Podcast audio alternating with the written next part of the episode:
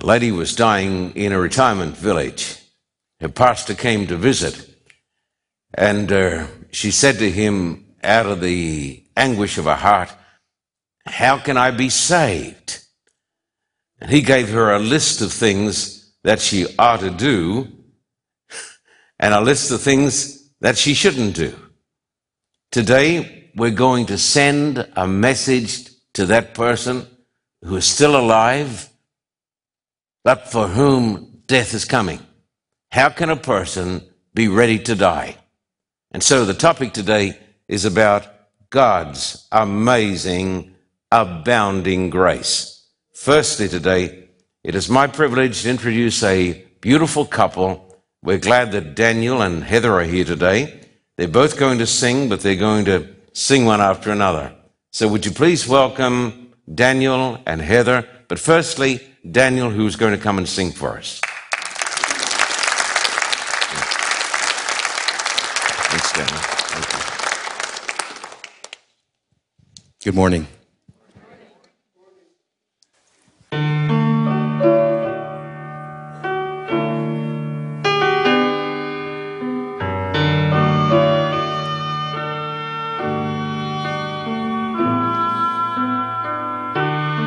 Every pass me by. I can see it in their eyes. Empty people filled with care, headed who knows where. On they go through private pain, living fear to fear. Laughter hides their silent cries. Only Jesus hears.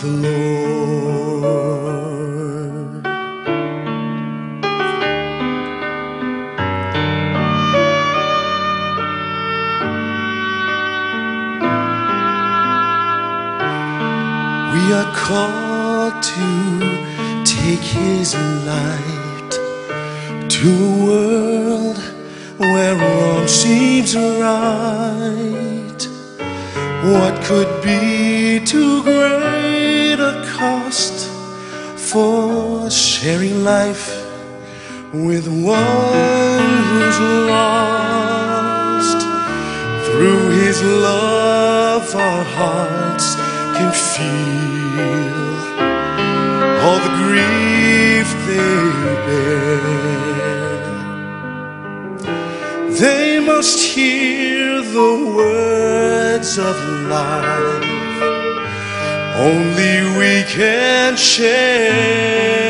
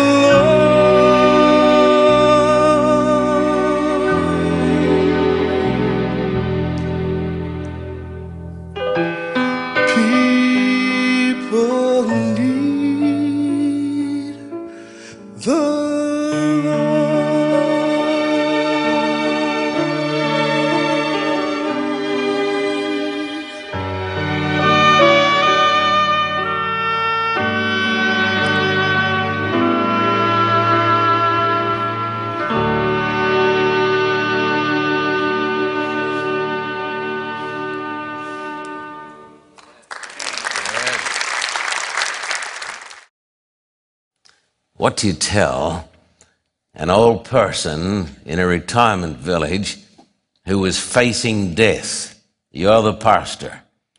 The pastor goes along and visits the congregation, and this old lady says to the pastor, Pastor, I've been a member of this church for 80 years. 80 years, a member of the church. I've been struggling hard to keep the commandments of God. Um, I just don't feel as though I'm ready to die.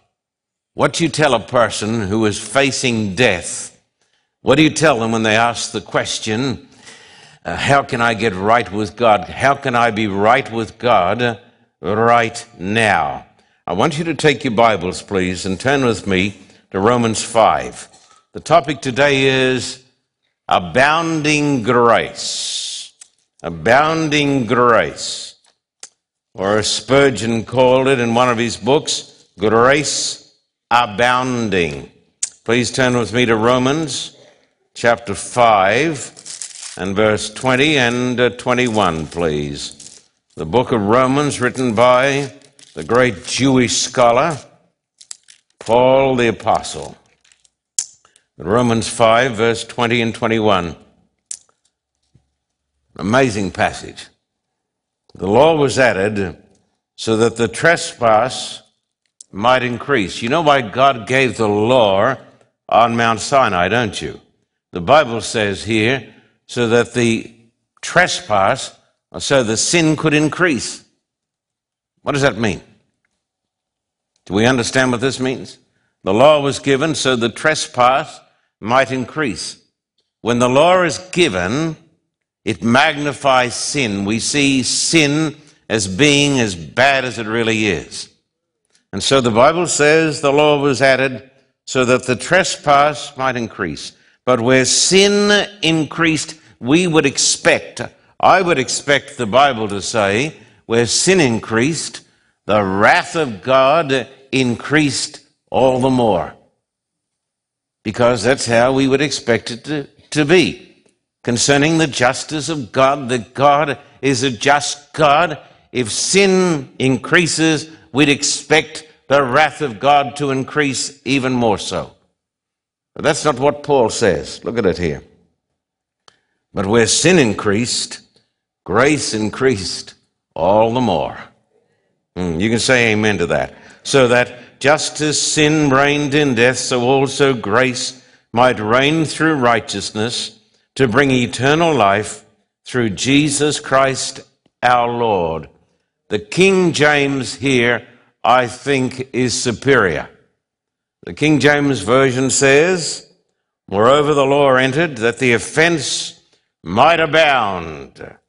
But where sin abounded, grace did much more abound.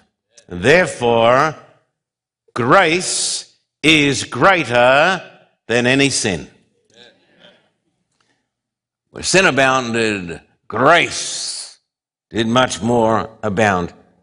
Did you know St. Augustine, the great Roman Catholic theologian, made this statement? He says, The church hath many that God hath not. What does that mean? The church hath many that God hath not, and God hath many the church hath not. You know why don't you? because many people do not understand the doctrine of grace, at least in the church. And so there are many in the church who don't belong to God, and there are many outside the church who do belong to God. Think about it. Would you think about it? The church hath many that God hath not, and God hath many the church hath not. It's all got to do with grace. Now listen carefully. The gospel of God's abounding grace is supernaturally revealed. And unless a divine miracle happens in your life, you can be the most pious of Christians, or at least the most pious of church members, but you will be lost. Because the gospel of grace is supernaturally revealed. I want you to come over here to a text in Galatians chapter 1 and verse 11 and 12, dear hearts and gentle people. Galatians chapter 1 and verse 11 and 12.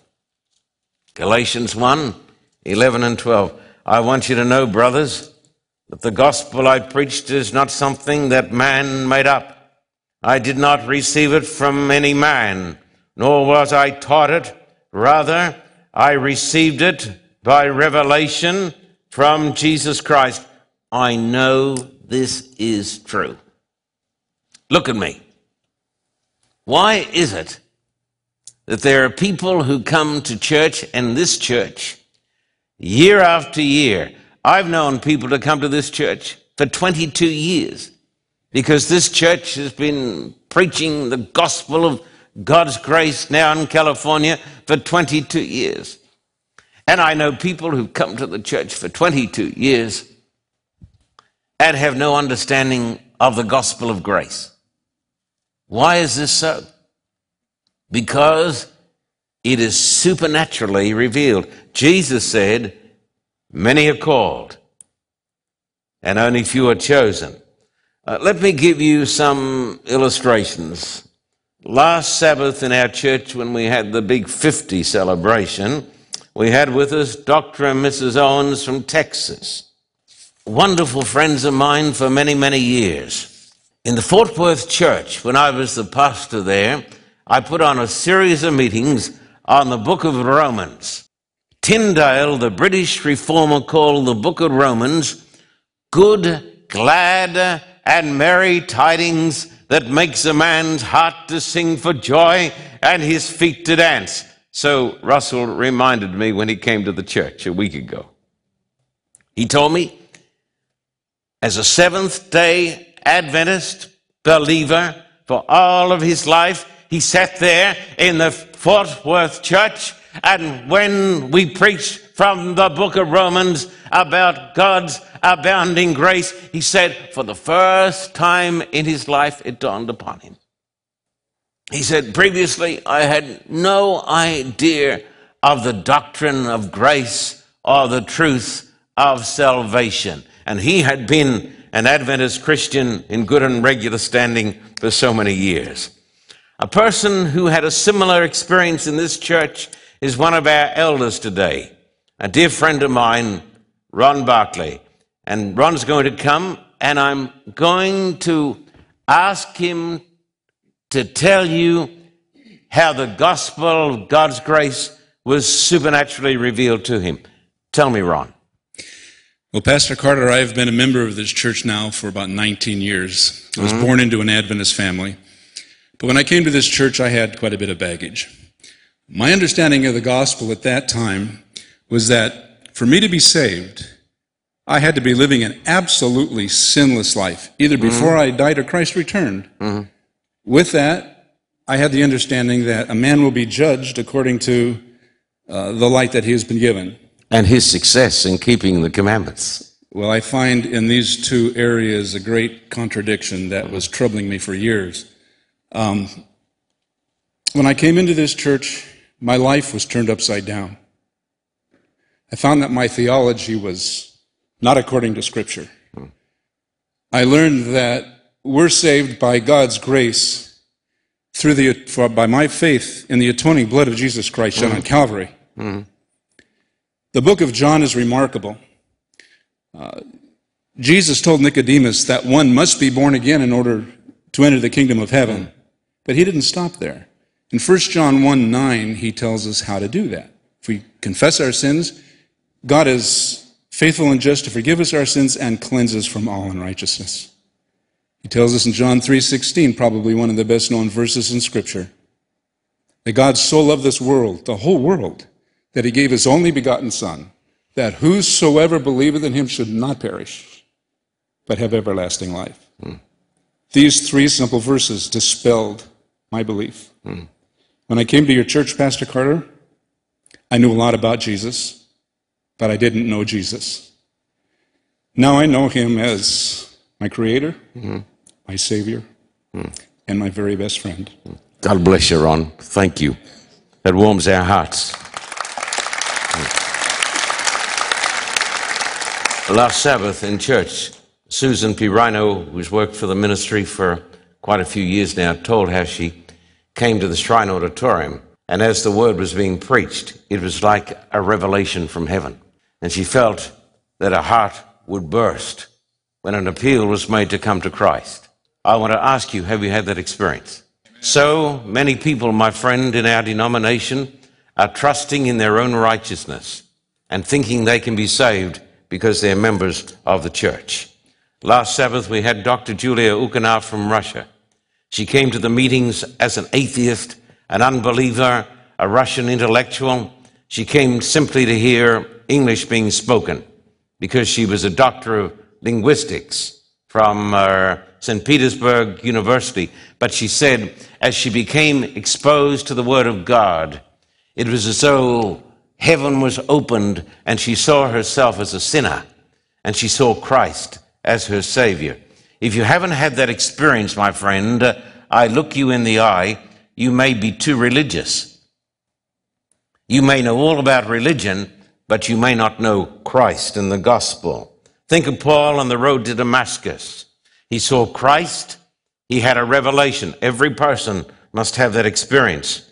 When I was a boy at Avondale College, 17 years of age, sitting in the Avondale Chapel, that old chapel on the campus of Avondale College in Australia, I heard a preacher preach on God's abounding grace. And even though I'd been brought up in a strict Seventh day Adventist home, and the law had been drummed into me from daylight to dark, I had no knowledge of the gospel of God.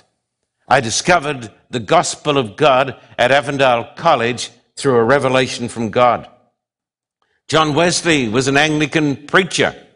He came to America to convert the Americans, but he cried out, I've come to convert the Americans who is going to convert me. You know the story when he went back to London. He went to a, a little chapel and he heard a layman read the preface to the book of Romans, the, by Martin Luther. And John Wesley, for the first time in his life, had a supernatural revelation. You say, I, I don't, don't know what you're talking about. If you don't know what I'm talking about, it's because you don't know the gospel. And John Wesley got up in the meeting and he said, I felt my heart strangely warmed. Now, when a person has this experience, he passes from death unto life. Over there in Russia, there was a persecuting Orthodox priest who came to our meetings and tried to break up the meetings. This is an amazing story. He would uh, have a gang outside the meetings trying to stop people coming to the, the great auditorium in Nizhny Novgorod. He was a persecuting priest, but somehow he started to hear the word of God. And even though he was a priest, he knew nothing about Christ or salvation. He knew a lot about icons. But he said God gave him a supernatural revelation. He saw himself as a great sinner and he came to Christ and he was baptized. So we're talking today about a supernatural revelation from God. I want you to come to Galatians 2. I ask you, have you had this supernatural experience? I want to say to the people who are watching this telecast in Australia, across America, have you had a supernatural revelation from God? Because you've got to get it. And if you haven't had it, my friend, it's because you haven't found salvation. Galatians chapter 2, verse 21. Galatians 2.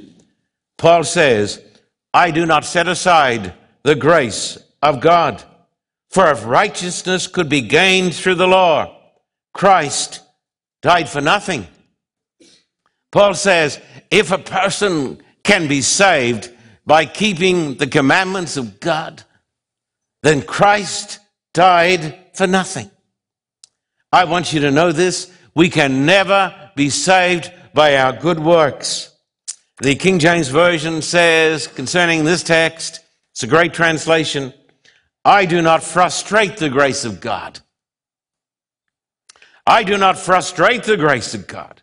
For if righteousness come by the law, then Christ is dead in vain. If you and I can be saved by our own righteousness, even with the help of God, then Christ died in vain. Now, I ask the question Are some of us frustrating the grace of God? Are you frustrating the grace of God? I ask you. By our hard hearts, by our rebellious spirits, by our legalistic, self righteous attitude. Like the man in the Bible who said, I thank God I'm not like other people. You see, he didn't need the blood of Jesus. Or so he thought. I do not frustrate the grace of God. For if righteousness comes by the law, then Christ is dead in vain. His death doesn't count. And so I think of this old lady in the retirement village, and she says to the pastor, with tears in her voice, this old Christian, this, this old Christian who's been in our church for 80 years, and she says, I'm not ready to die. And she says, How can I be saved? You know, the hymn says, Shadows are falling, death's night is coming. She asked the pastor, How can I be saved? How can I be right with God? And the pastor said to her, you must do works of righteousness. I'm telling you, he said to her. You must support the church program. What say if she dies before she gets through it? You must support the church program. You must do evangelism. She's got to get out and knock on doors to be saved. He said to her, You must do evangelism and you must obey all of God's commandments, and then you'll have the assurance of salvation. I'm preaching this service particularly for that lady, and we're going to send you a DVD of this sermon. So we're going to do this DVD as quick as we can. Now, that pastor, I tell you, my friend, was frustrating the grace of God and he was casting her soul into the black pit of despair. Now, I have a message for that elderly soul whose life is slipping away. Where sin did abound, grace did much more abound. And you and I are saved by the grace of God and by the grace of God alone. Let me come over here and let me put it up here on the blackboard, if I may because the Bible makes it so, so plain. The Bible says we are saved by grace. And the Bible says not only grace, but it says by grace alone. You remember how I've tried to teach you the great battle cry of the Protestant Reformation? You, you need to Remember that? Sola Christus, only Christ.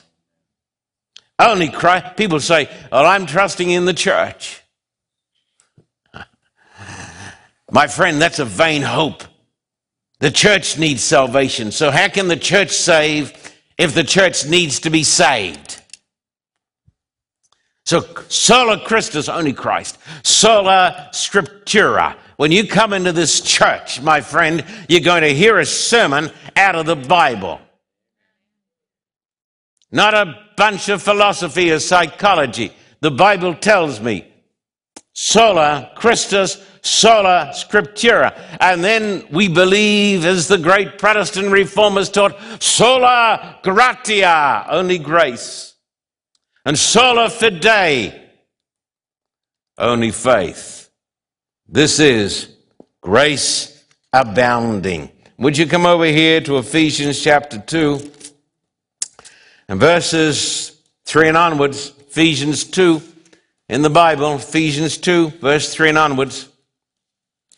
All of us also lived among them at one time, gratifying the cravings of our sinful nature and following its desires and thoughts.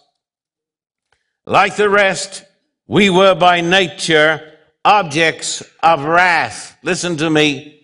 Let this saying sink down into the molecules of your mind. Without Christ, we are objects of wrath. That's what the Bible teaches. The Bible teaches that we are all sinners standing under the judgments of God. And that is why we need Christ. By nature, objects of wrath. But because of his great love for us, God, who is rich in mercy, made us alive with Christ, even when we were dead in transgressions. It is by grace you have been saved. And God raised us up with Christ and seated us with him in the heavenly realms in Christ Jesus, in order that in the coming ages he might show the incomparable riches of his grace expressed in his kindness to us in Christ Jesus. For it is by grace you have been saved through faith, and this not from yourselves. It is the gift of God, not by works, so that no one can boast. For we are God's workmanship, created in Christ Jesus to do good works, which God prepared in advance for us to do. So I say today, let it be proclaimed uh, from every pulpit. Let it be heard uh, in every home where Christ is honored. Let mothers teach their daughters. Let fathers teach their sons. Let the word go out. We are saved uh, by God's uh, abounding grace. Remember this. I'm saying this to all of my friends around the world. You've got to get this into your minds today if you would be saved. Listen carefully. Not by works of righteousness that we have done, because all our works, the Bible says, are filthy rags. Not by our good deeds, not by doing evangelism, although it is commanded not by obedience to the law of God, although it is commanded, not by our success in living a holy life, although it is commanded. We are saved by grace alone, and the Bible says through faith alone. This is the teaching of the Bible. I'm going to tell you a story. This is not a trick story. If you understand the gospel, it'll be plain in your mind. There was a famous, great preacher. Years and years ago, when I was in Australia, somebody gave me a bunch of his books and said, Sell this book at the mission, at the campaign, because then people will understand how to be saved. It was called Salvation by grace. So I thought, well, I'm going to read it. It sounds pretty good. And here's the story. It's preached by the great preacher who shall remain anonymous. He said there was a young couple, fell in love, got married, and the father of the bride came to the young man and said, I want to do something special for you both because I love you. He said, I'm going to supply you with all, he said to the young man, I'm going to supply you with everything to build a mansion. And I'm going to give you the blueprints. And I want you to be diligent. And I want you to build the most beautiful home that has ever been built. And after you built it, I'm going to come and inspect it. What's that sound like to you? I'm going to come and inspect it. That's the judgment. And he said, if the house is up to standard, I'm going to give it to you by grace. Grace is sometimes misunderstood. And so the young guy started to work.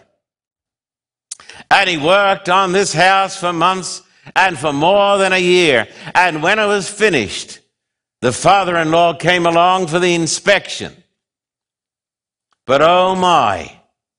In those days, they used to have stables out the back of the house. Well, he had the stables where the kitchen should have been. Mm-hmm. And he had the kitchen in the bathroom, or oh, bathrooms. It was a disaster. And the loving, gracious father said to him, Why didn't you follow the blueprint? Well, he said, I thought I could do it better myself. What does that sound like? Mm hmm. That sounds like us. Sometimes we're awfully dumb. We have the Word of God, and what do we say? I can do it better myself. And we make a mess of it. We put the stables in the kitchen. Well, the father said, and now you've got to listen carefully. He said, You know, you've made a mess of it, but I believe in grace. I'm going to come and work with you. And we're going to build this house together. We're going to follow the blueprint, you and I. So he said, Here we've got the blueprint. And we're going to work together side by side. And he said, We are going, I'm going to guarantee that as you build, uh, it's going to be perfect. Absolutely perfect without a blemish. He said, I guarantee the house will pass the inspection. How does that sound to you? And so the preacher said, We've all made a mess of things and we all need the grace of God. Can you say amen? We've all made a mess of things and we need the grace of God. But I want to tell you something. I need somebody more than a master builder to help me to build a perfect house. I need a Savior. But that's not what the preacher said.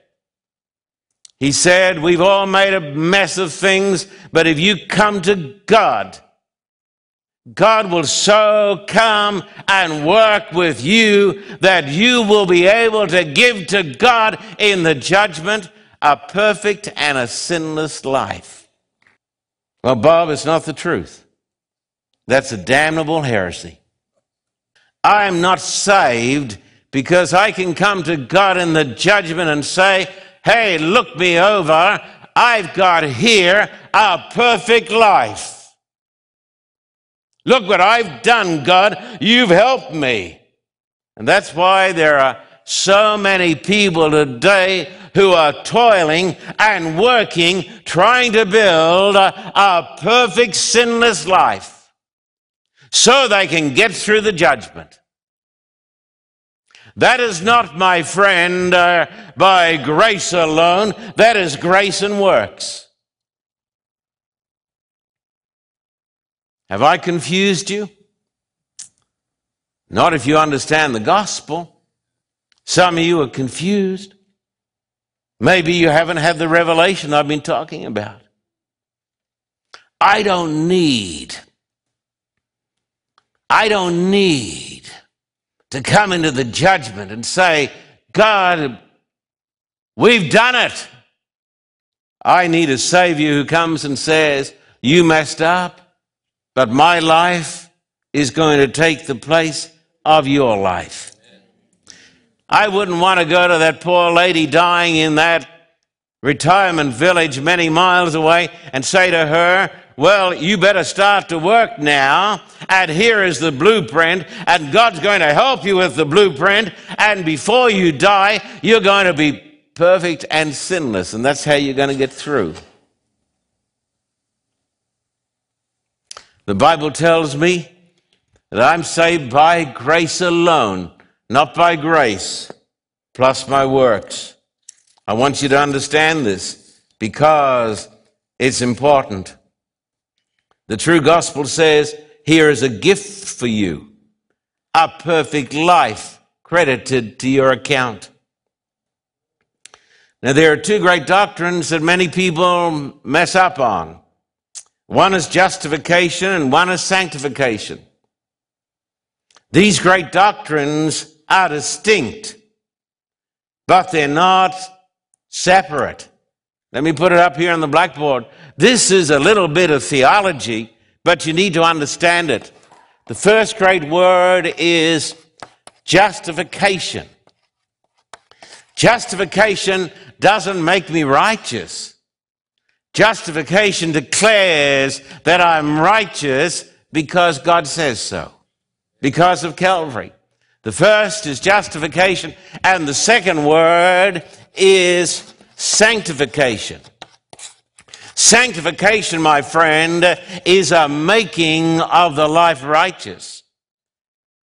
And God doesn't justify any person that he cannot sanctify. And if you want to know if you're saved or not, you need to ask yourself the question Am I being sanctified by the Spirit of God? But the Bible teaches, I want you to know this, it is by grace alone. Let's talk about the grace that saves. Firstly, it is the grace of God's goodness. What is God like? I've been to India on a number of occasions. I've seen the gods of the Hindus, bloodthirsty, grotesque. What is God like? God is rich in mercy. He's not angry. He's a loving God. Let me tell my American friends something. You know what shocked me most when I came to America? now, none of you folks are like this. What shocked me were all the lawsuits among Christians. I couldn't understand it. We've been wanting to let one of our church members use a part of this church during the week. We've been told by attorneys, better not do it. Why? Even though the people who come, the mothers of the children, will promise not to sue you, the attorney said, they will. They'll sue you? Yeah. For what? Any reason. You cannot be a Christian saved by grace and have an attitude whereby you want to sue people. I was shocked.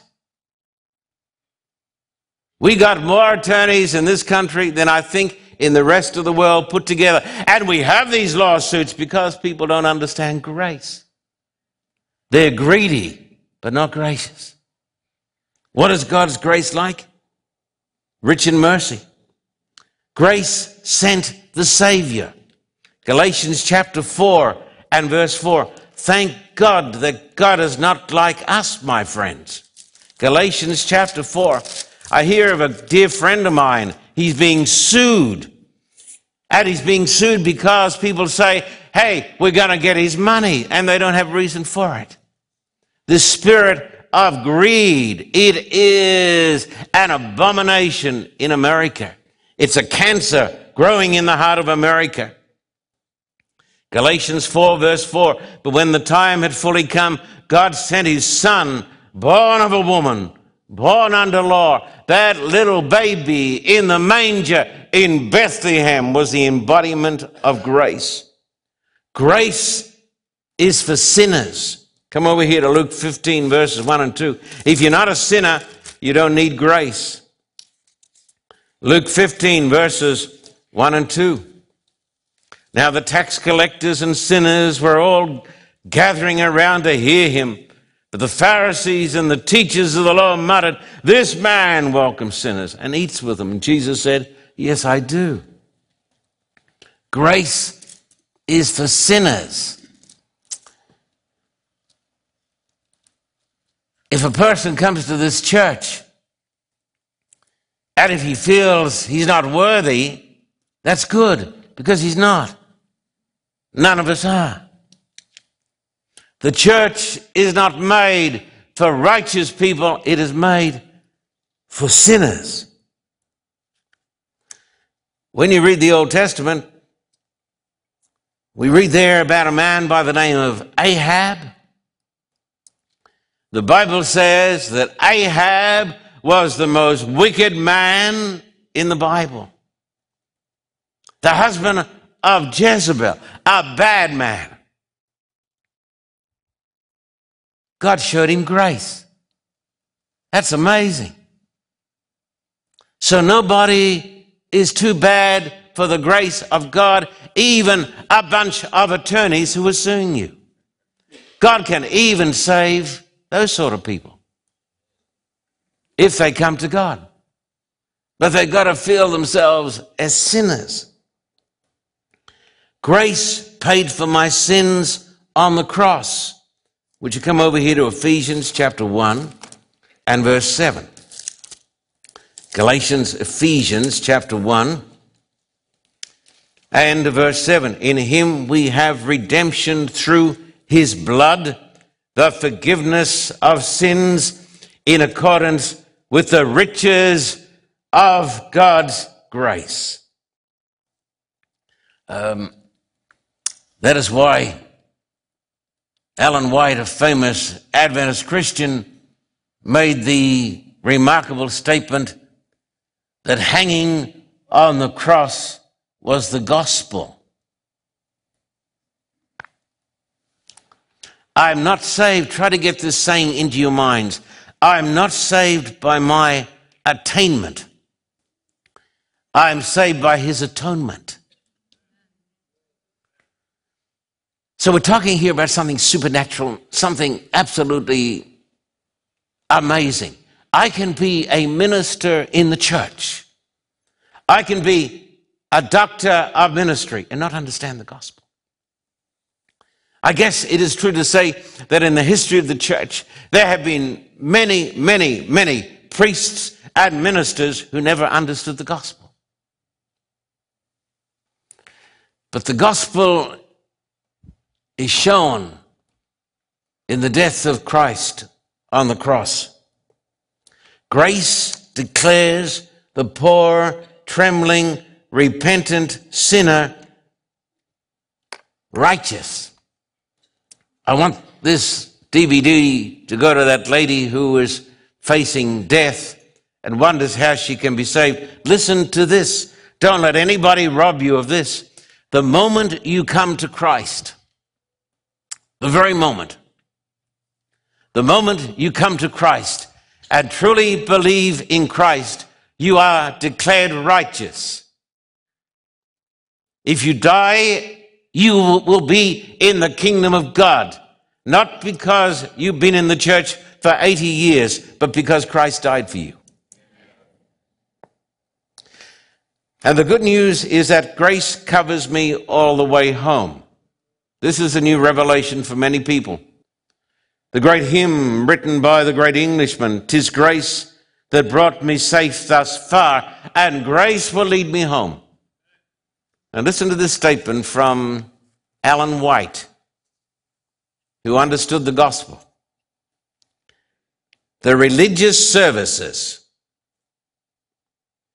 the prayers, the praise, the penitent confession of sin ascend from the true believers as incense to the heavenly sanctuary, but passing through the corrupt channels of humanity, they are so defiled that unless purified by blood, they can never be of value with God. Even our prayers are defiled, she says.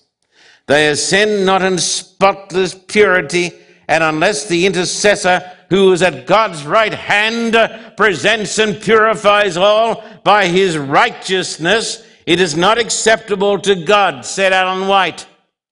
That's in selected, first selected messages, page 344. She says, all of our prayers, all of our penitent confession of sins, when we get down on our knees and we say, God, I confess my sins, I believe in Christ, she says, it is all so polluted.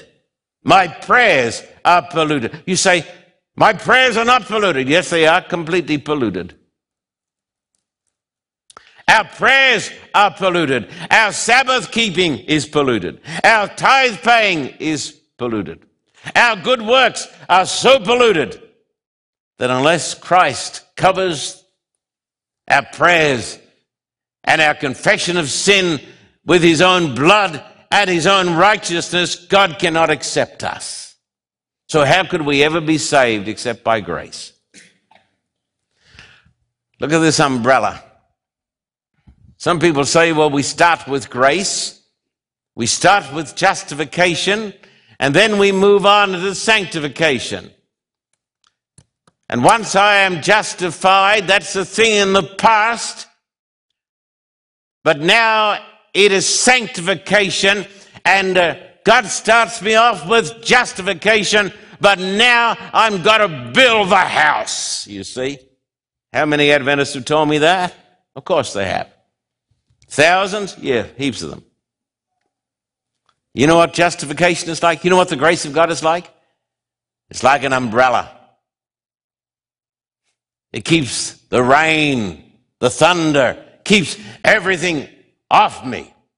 I am covered by the blood of Christ from beginning to end, and I need not fear the judgment or the wrath of God if I am covered by the grace of God.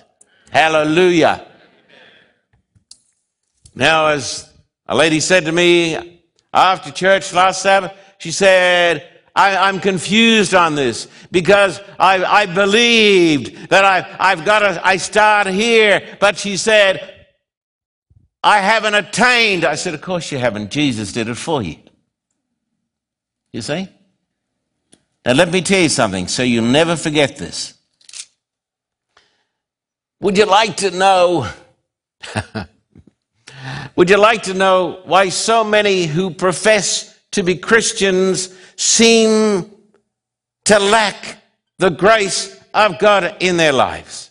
Why is it that so many of us, we are sinners? Why is it that so many of us are inconsistent, lazy in our spiritual works? We go to church when it suits us, and we stay home when it suits us. We pay our tithes when it is convenient. Would you like to know why? It is because I'm afraid uh, justification uh, is lacking. There is no sanctification without justification, and it is going to Christ as a sinner and having this supernatural revelation that changes the life. You see? So that's why I say we need a supernatural experience.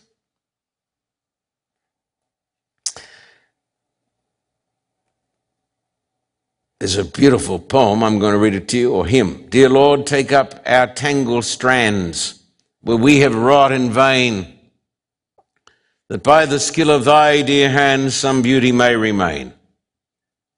Touch thou the sad discordant keys of every troubled breast, and change to peaceful harmonies the sighings of unrest.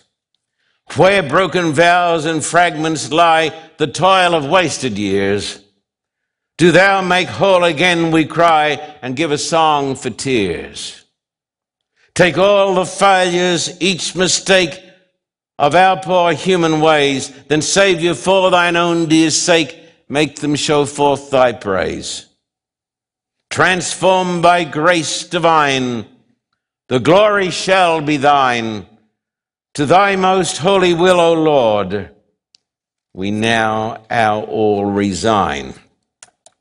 You know the story of how Moses and those rebellious, complaining people came to a pool of water. They were thirsty. And when they drank of the water, they said, It is bitter. They called it Marah. And from Marah, we get the name Mary. Did you know that? Mary comes from the Hebrew word bitter. And Moses said, God said to Moses, Go get a, a tree and throw it into the bitter water. And uh, Moses took the branch and he threw it into Marah and it became sweet. You know what the tree represents? The cross. The grace of God takes bitterness and makes it sweet. The grace takes bitter people and makes them sweet. If you meet people in the church who are bitter, if they are Marahs, they need the cross of Christ. You know the story. I've told it, I think, years ago, of the man in Northern Ireland caught between the, the war between the Protestants and the Catholics the IRA, the Irish Republican Army, which was run by the Catholics, and then the Protestants had their own army. And there was this man who had lost his wife, but he had a beautiful daughter whom he loved with all his heart. And the IRA killed, uh, let off a bomb and he was there and he held his girl in his arms as her life left her body. He said, Hold on, help will come. But he held his daughter as she died. Have you ever had an experience like that?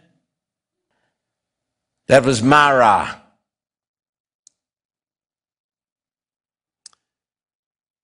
After she was buried,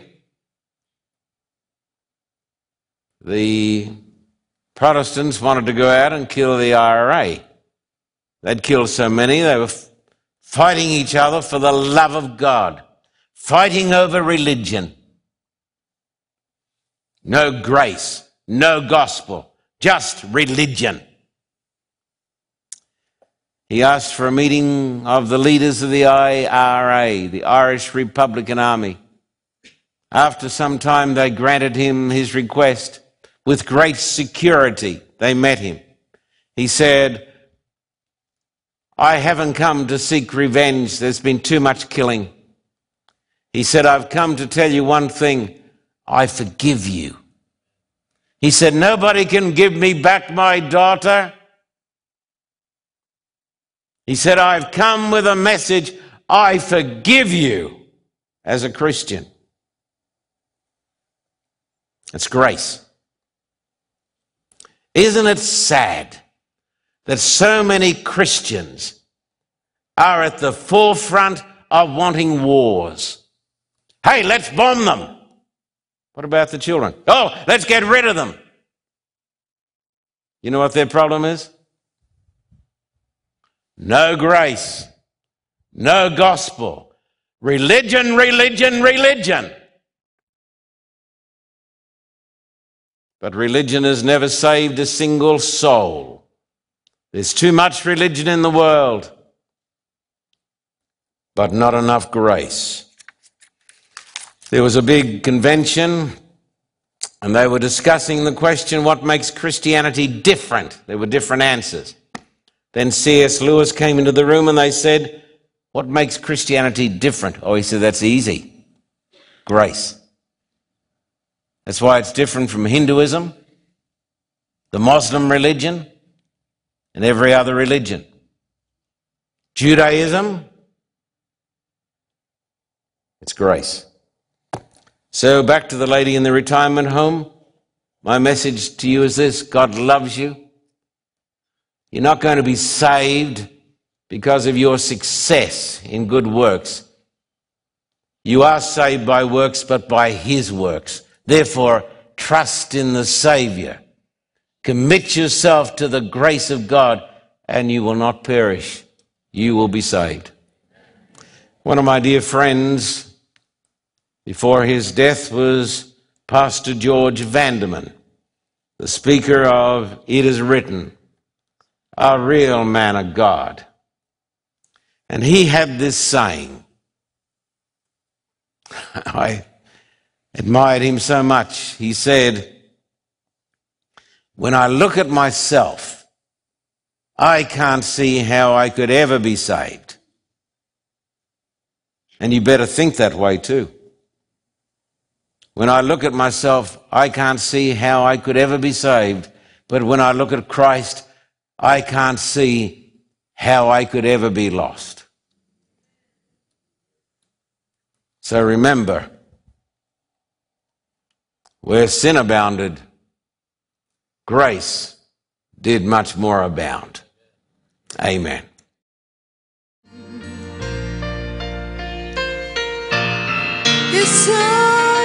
On the sparrow, and I know He watches